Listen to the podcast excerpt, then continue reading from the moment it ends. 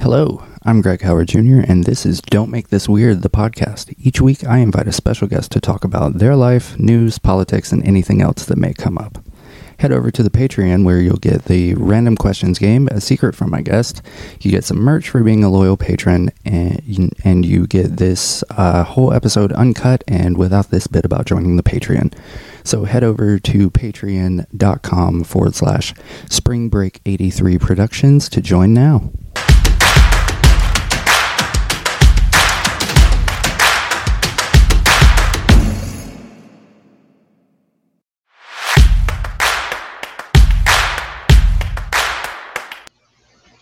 All right. My guest today is a professor. He is an author. He is a podcaster. He is an actor. And he is quite possibly one of the greatest people that I've had the pleasure of following on any social media. My guest today is Corey. How are you, sir? Doing well, sir. How are you? I'm fantastic. Today is, we're recording this on election day. Which races are you watching today? Well, I am actually watching the Virginia race, of course, for governor. I think it's very key, very important. In fact, I think that one is the one everybody's most worried about, because you got a guy who's spouting beloved by oh my god, I just cannot talk about how ridiculous he is, and then you've got the lieutenant governor, who is a Hispanic woman who's running with Mr. Alcaloff. I think I'm pronouncing his name correctly, and so that's, you got a woman, but you also got a person of color, so I think a lot of us are just really worried about that race, and what it could mean. And I'm particularly worried about it because I'm in North Carolina, right? And we're neighbors. I mean, so a lot of what happens trickles down on us. Plus, we have the situation in our own state right now where we have a lieutenant governor who's a Republican, a regular governor who's a Democrat. So I can't tell you how much of a pain in the butt that is. So definitely I'm looking forward to that one. But I'm also looking for some of the Dertra Matthews, who is a KHOW person. She's running for city council in the Columbia, South Carolina, so I'm looking at that one as well. I absolutely want to support her. Looking at Chantel Brown from Ohio. That's right. That is her today. I love her. She's great. She's KHOW too, I think, on the sneak tip. I'm just kidding. But she's a great person. We need more women in charge. And so I'm especially looking for those. And, just peep in, see what's happened, all in general, So what, you wear many, many, many hats. What are you working on right now? Like, is there a book in the works? Everything's like on a standstill right now. I've been trying to get my health together. I was recently diagnosed with MS back in June of this year. So I've been trying to live with life on those terms, right? Dealing with less energy, dealing with feeling less like myself, and trying to come to terms both physically and mentally with what's going on there. But, I've always got some book projects in the work. I'm working on a short story compilation. I was working on, a few novels, but, my thing about it is when it comes to writing, it's I never, am idea deficient. It's always getting those things actually down on paper or on my computer screen or finishing what I started. That's been the main thing. And then, acting's kind of on standstill because, of course, COVID's changed a lot of stuff. Plus, with my new disabilities, trying to, deal with that. I am, I think I did a blog post about this, getting ready to resign from my full-time in-person teaching job and go more in the online sector of teaching. That will free up some of my time in terms of the commute from, campus to home. So I'm looking forward to that, and just being able to work from home, especially with COVID still raging, you know. Yeah. Our local, one of the local radio personalities from one of our stations, our hip hop station actually here in Greensboro, went to his homecoming. He's a Winston-Salem grad, and he went weekend before last, and he's now come down with COVID, you know, and so it's still here, it's still real. So people need to be, you know, govern themselves accordingly. Yeah, I think there's a mass misconception that when after you get the vaccine, you just, you know, you're invincible. And, you know, as we saw, like the press secretary recently, was tested positive. We are treading headlong into this. Today is actually the kickoff of midterm madness. In exactly a year, we'll all be voting in the midterms.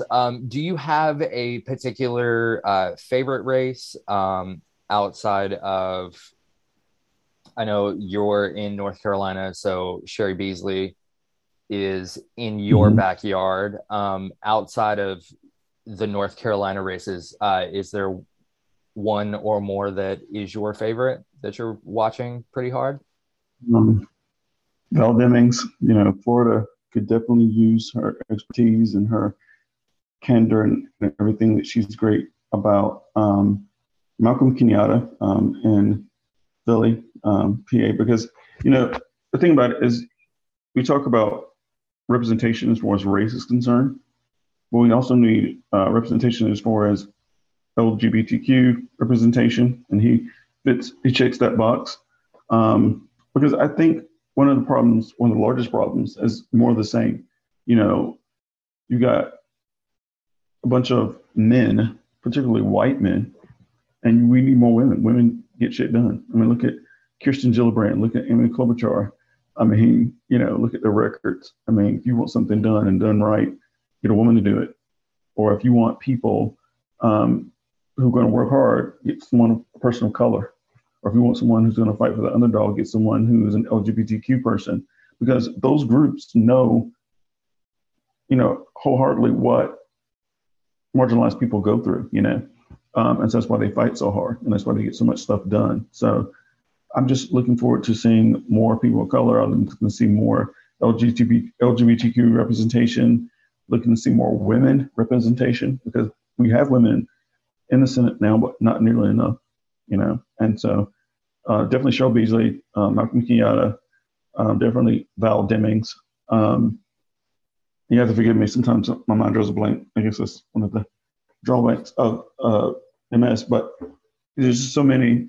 Anytime I see a person of color just running, or a woman running, or LGBTQ person running, it's like they get my support, as long as they're not, you know, burning crazy.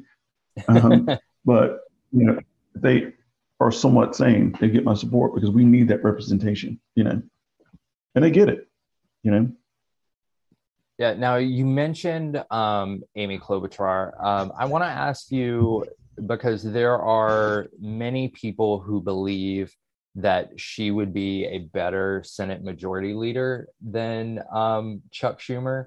Do you also ride that train, or how do you feel about that? I think Amy's very effective wherever you put her. I mean, she's going to shine because Amy understands. She's a woman, and she understands what marginalized people go through. I honestly believe, and I'm glad you brought her up, because I think she got a raw deal during the primary.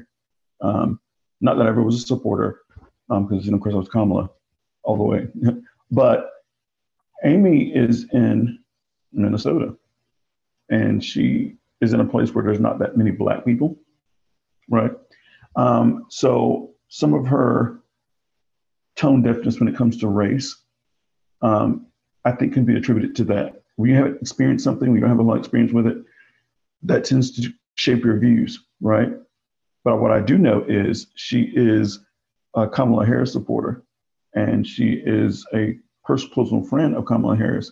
So I think, I don't know, because I don't really want to speak ill of Chuck Schumer, because I think he's doing a good job. But I do think women understand the urgency of a lot of things. And so I do think that she would be more urgent.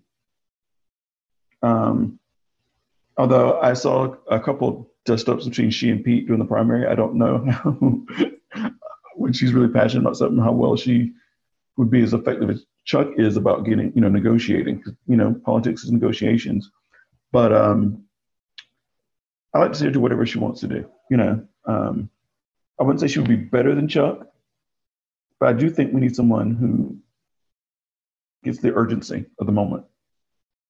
Like, voting rights have to be protected. You know, policing has to change. And those are two issues I think, you know, they're being, people are dragging their feet on because they don't see the urgency of it. Amy does. I mean, look at all the bills she's gotten passed for women and for marginalized people while she's been in the Senate. I mean, she's got a heck of a record. She and Kirsten Gillibrand both. And so I think both of them will, you know, succeed whatever they do, you know. Now, I know you're not a New Yorker, but one of the more divisive, while we're on the subject of women in politics, Attorney General Tish James just recently announced that she is going to run for governor of New York, and Twitter, as it wants to be, is heavily divided. I personally, you know, have a stash of cash waiting on Tish James to open up that Act Blue. Where do you stand on that? Do you think that in a perfect world we wake up on November 3rd, 2021? Who is governor of New York? Is it Kathy Hochul, I believe is how you pronounce her name? Is it Tish James, or is it Bill de Blasio? In a perfect world. In a perfect world, it would be Tish James. I mean, I, like you, I have some money waiting on her behalf to give. I don't know.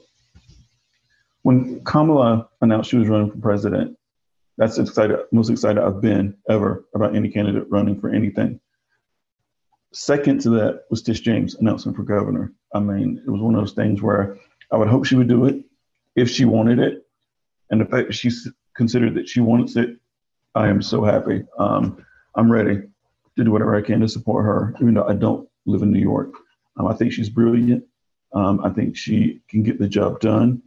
And I think the people of New York deserve someone like her, you know? So yeah, I'm ready. I have noticed a trend that whenever a person of color announces that they are going to run against a white candidate, there's always a number of people who say, well, before you get my support, you have to do X, Y, Z. Have you also noticed that trend? Yes, because, and by people with very large followings too. One of the things I saw yesterday, it's funny you mentioned this. One of the gentlemen, and I won't call his name, you know, whatever, but his thing was, well, you need to finish the investigation to Trump. And I'm just like, anybody can get that done. That's what an AG does. You know, I'm pretty sure she's thorough enough. She's left enough notes. She's left enough information that anybody could just follow her lead or whatever she's progressed on. This is about her personal. Okay.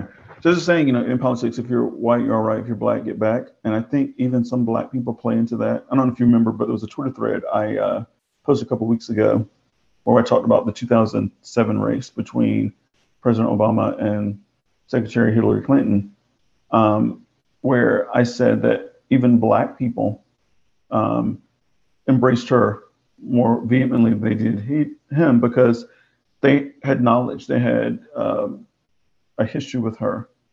And I think the average voter is not going to do the research themselves or try to find out people's records. They're going to go what the masses say, right? And that's what I see with the whole Tish James thing. They know the current acting governor, they know de Blasio, but Tish is actually an effective leader as well. So that shouldn't limit her, you know what I'm saying?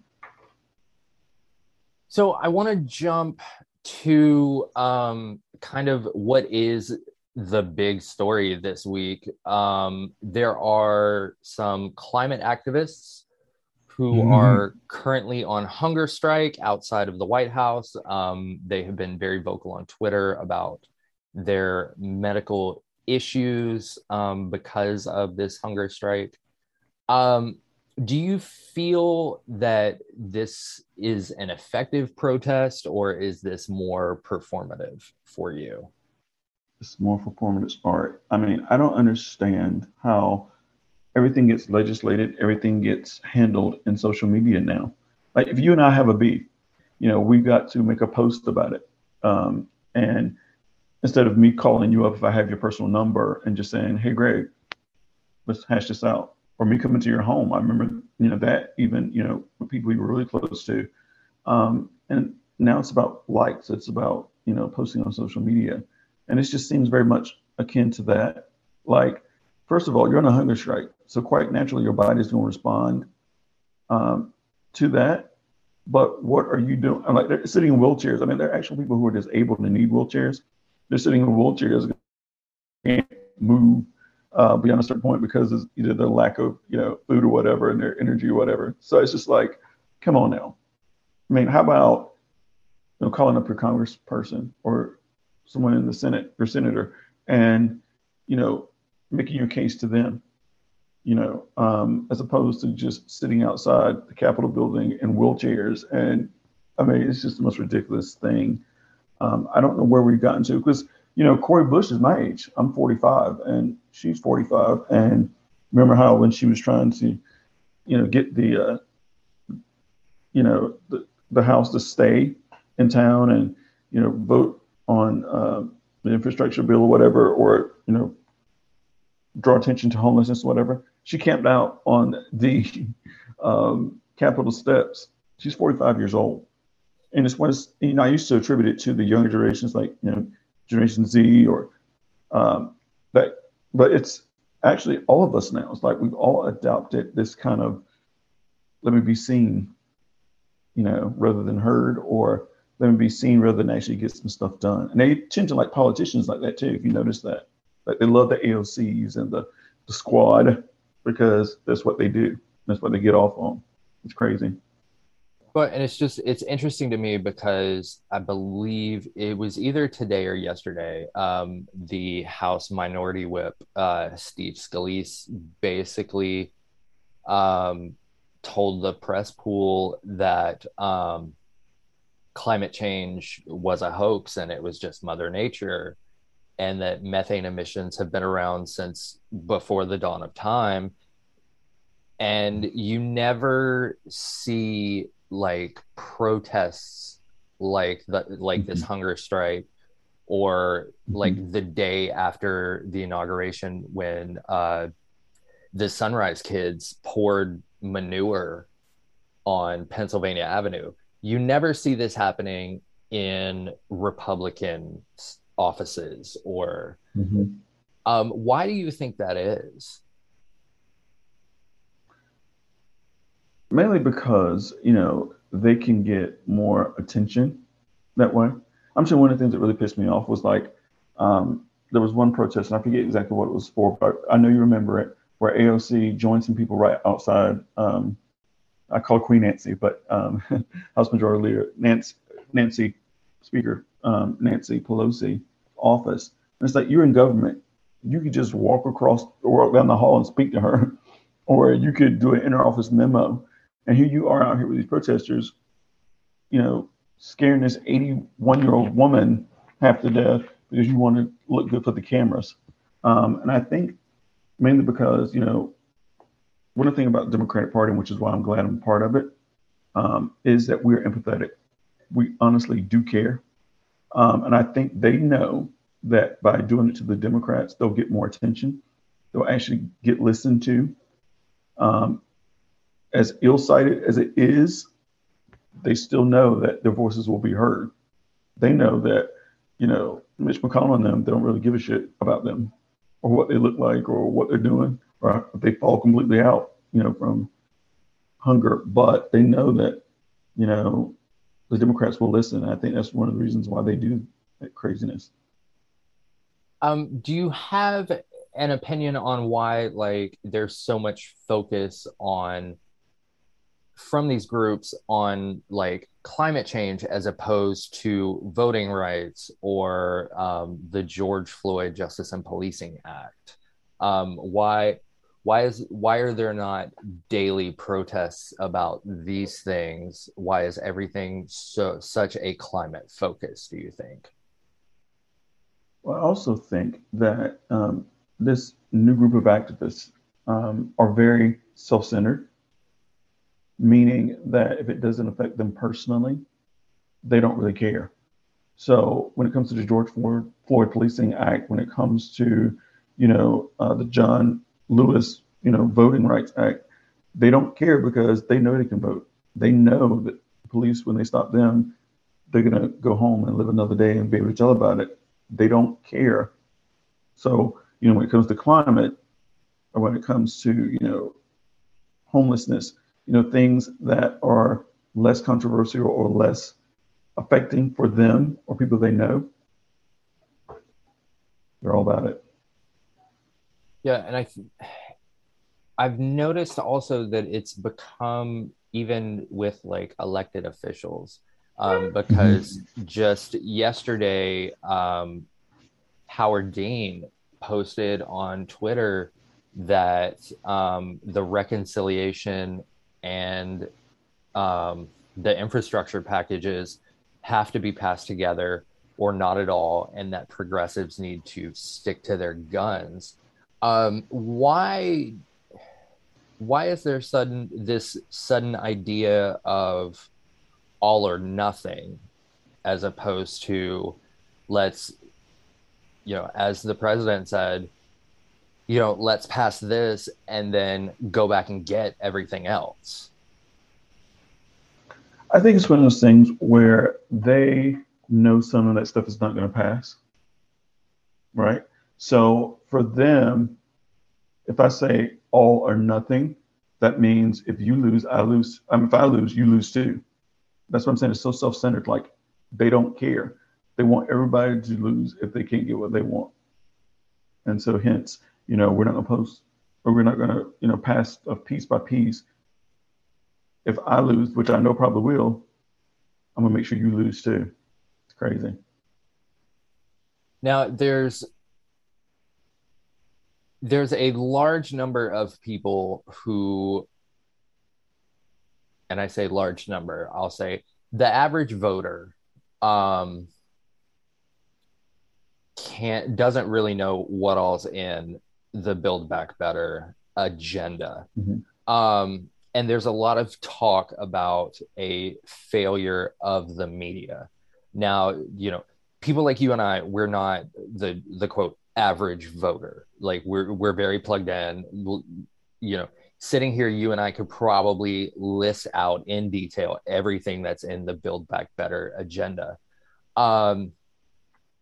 Do you agree that it is a failure on the part of the media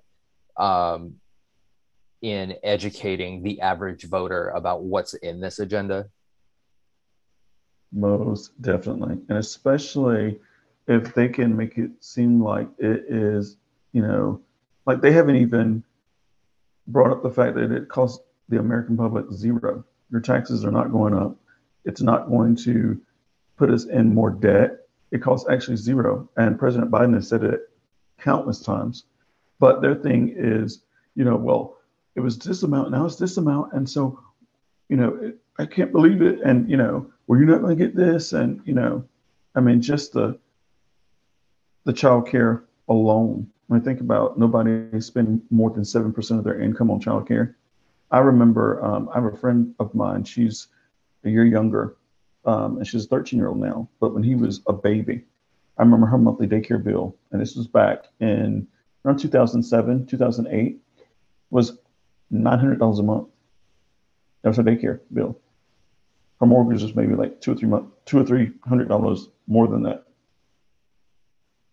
And to think about, she teaches like I do, she's in education like I am. So imagine your daycare or your childcare cost not being more than 7% of your income. I mean, who wouldn't vote for that? I mean, even some of the media, but it's about ratings.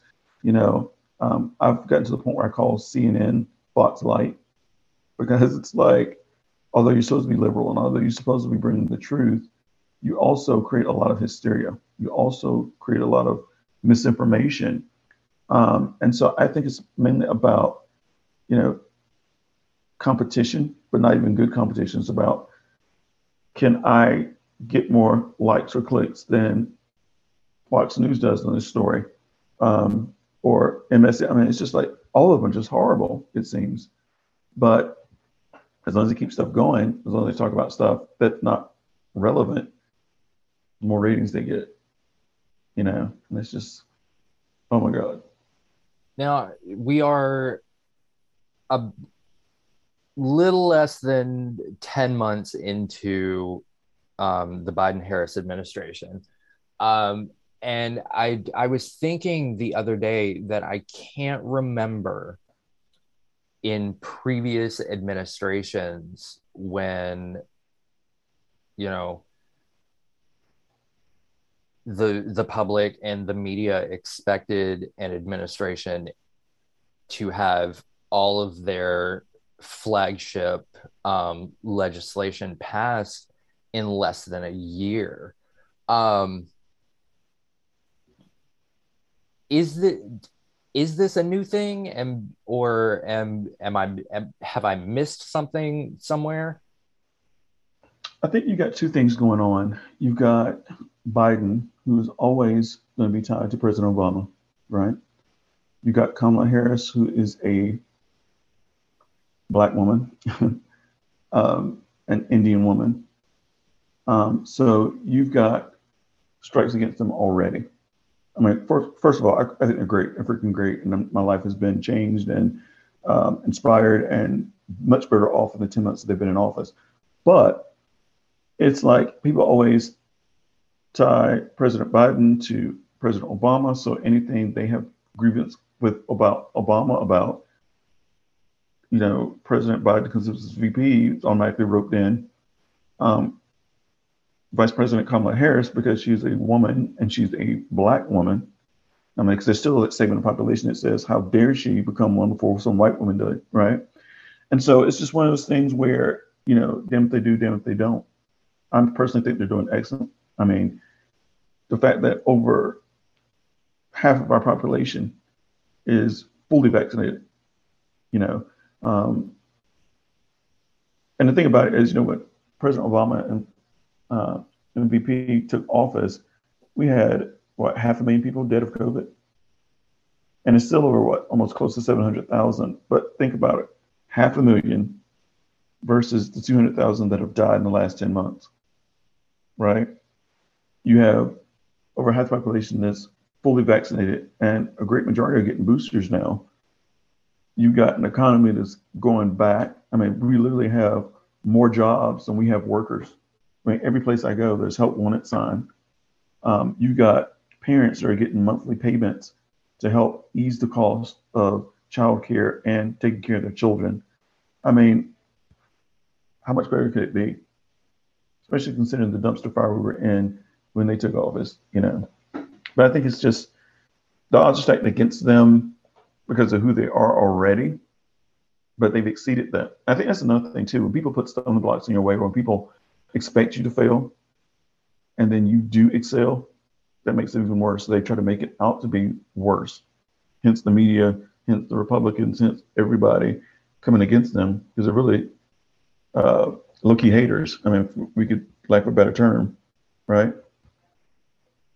So since you brought up President Obama, I want to ask why do you feel like some people are so obsessed with the amount of money that he and forever FLOTUS Michelle make?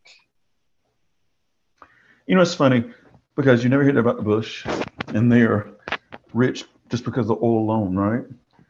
You never hear it about President Carter. Of course, President Carter never was one to be rich or whatever. He always lived very meagerly. But the thing about it is, I think it's like President Obama's a black man. And, you know,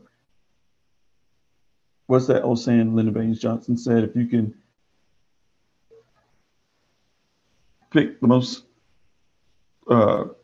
educated if you can white man, yeah, he's better than the best colored man. He won't see you picking his pockets. I mean, you know, 8 years, no scandals, you know, 8 years, prosperity for most of the American population. And, you know, healthcare, which he had a huge mountain to climb with that. And then even after office, no scandals. I mean, absolutely nothing, just living his best life. That's a problem for a lot of people because, you know, how dare he, right? There are no scandals whatsoever, and he's living his best life unbothered by whatever they've got to say or throw his way, and that just bothers them altogether. You know, makes me laugh though. Yeah. So we have come to the point in the show where I do a deep dive into my inbox and pull out an email from a listener. I specifically chose this one because I know that you have kind of a complicated relationship with Facebook. Yeah. I think we most of us do. So this one comes from Maddie in Alexandria, Virginia. Hello, Maddie. Thank you for listening. I hope you voted today. Maddie would like to know if you think there is something shady going on behind the sudden Facebook name change. Oh, absolutely. You know, like we were saying, with most people, you know, we're about self and self, you know, preservation. And I think Mark Zuckerberg doesn't give a shit about anybody but himself and his inner circle. I mean, let's be honest. Let's think about, you know, Facebook's inception. That was an idea that was created by him and a couple of his, you know, college colleagues. And he stole the idea and ran with it, right? And so I really do believe that, you know, Facebook is going to be like the MySpace of social media between 2021, 2022. I really do. And he's just trying to try all these branding things and being in the media because he's really not very much of a social butterfly at all. And in fact, we've seen more of him, and he's speaking more, and he's rebranding. He's just trying to, you know, save ass. I mean, because he's really got that that stigma tied to him that he negatively influenced the 2016 election, that he helped fund, you know, the stealing of that election. And so until he really comes to terms and gets honest with himself and with us, he's gonna lose out. I just believe that. I mean, I think this is like his reckoning, you know. Do you think that Mark Zuckerberg is a robot or an alien? Well, you know, since you mentioned it, I don't. You know, I kind of bet some good money on it. That's a strange looking man. Like, I'm sorry. Yeah. But white people age like cut avocado. There's, you know, not shit we can do about it. So now we have come to the point in the show where I like to play a little game with all my guests. I have before me 15 random questions. Since we are now in series 2, the questions are all new. You down to play? I am. All right. Number 1, call or text? Text. What is your guilty pleasure? Wings, probably. I talk about them a lot on the timeline, too. If aliens landed on Earth tomorrow and offered to take you with them, would you go? I sure would. Oh, my God. It's crazy here. If you could commit any crime and get away with it, what crime would you choose? Prostitution. Okay. That's this is episode 3, and that's actually the first time that somebody has chosen that one. I mean, it's the idea of having sex and get paid for it. I mean, come on now. So while we're on the subject, I want to step away from this for a minute. Do you feel that sex work should be decriminalized? I definitely do. What you do with your own body is your business. I think it's just a way for old white men to control an industry that they actually participate in. I mean, you know, so yeah, I honestly do. Okay. Whitney or Mariah? Oh, Whitney all day. If you could bring back any fashion trend, what would it be? Biker shorts. Okay. Tequila or whiskey? Tequila.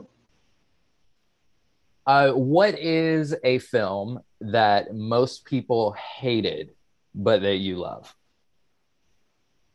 I would say probably a series of films, probably the Hangover franchise. For me, they thought it was just dude bro craziness, but I loved it for some reason. It was, I don't know. I guess it was at a time I probably needed to laugh, and it was, oh my God, it was funny to me. Okay. What is a film that you could watch over and over and never get tired of? Boys in the Hood. That is an excellent film. Netflix or Hulu? Netflix all day. Hogwarts or Middle Earth? That's going to Middle Earth. What is your favorite Christmas song? Silent Night, the Temptations version. Ooh, that's so good. If you had an extra $20 to spend on yourself, what would you buy? Probably either a book or download some music. Yeah. Okay. Who is a celebrity that you would bring to a wedding as your date? I'm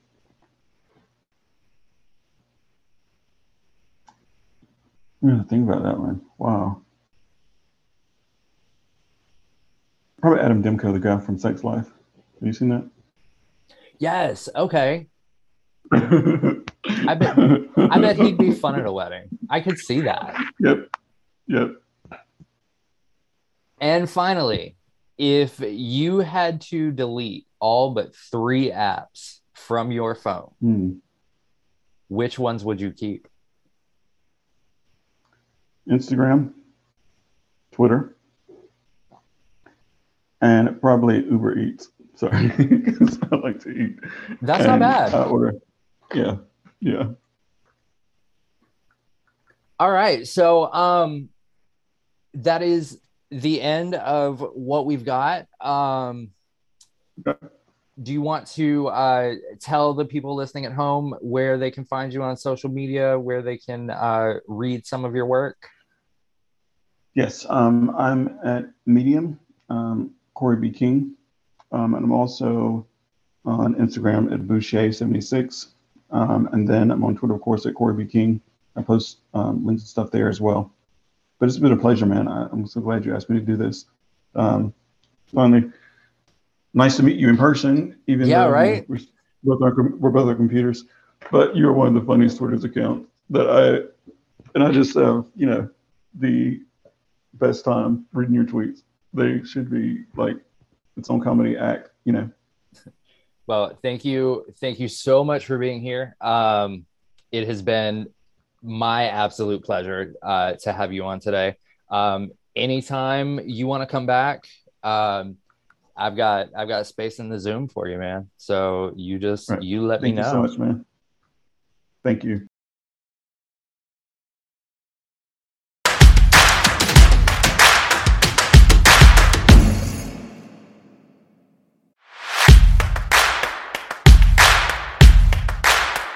If you enjoyed this episode, please consider subscribing. And if you're on Apple Podcasts, leave us a review.